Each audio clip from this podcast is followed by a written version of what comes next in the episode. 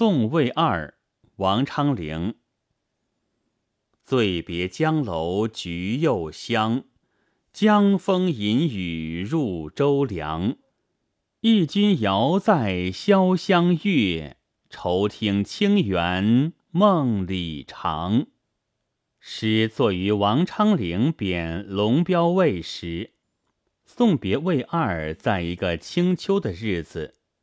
从橘柚香涧出，涧宴设在靠江的高楼上，空中飘散着橘柚的香气，环境优雅，气氛温馨。这一切因为朋友即将分手而变得尤为美好。这里叙事写景，以暗挑依依惜别之情。今日送君须尽醉。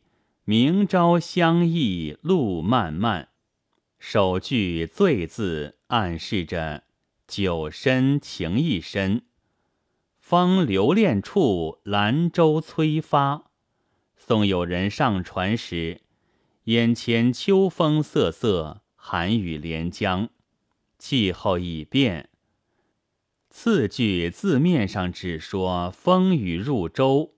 却兼写出行人入舟，逼人的凉意，虽是身体的感觉，却也双关着心理的感受。引字与入字呼应，有不疾不徐、飒然而至之感，善状秋风秋雨特点。此句寓情于景，句法字法运用皆妙，耐人涵咏。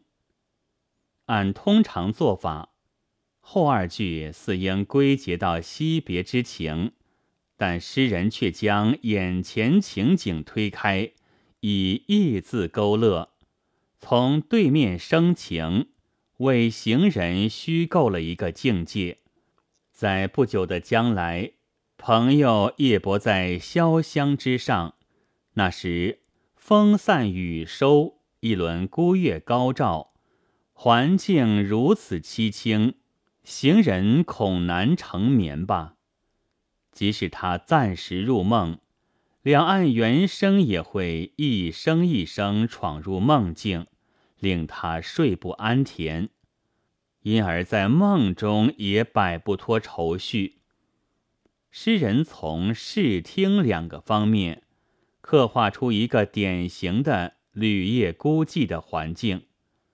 月夜泊舟已是幻境，梦中听猿更是幻中有幻，所以诗境颇具几分朦胧之美，有助于表现惆怅别情。末句的长字状元声相当形象，使人想起水经注三峡关于原声的描写。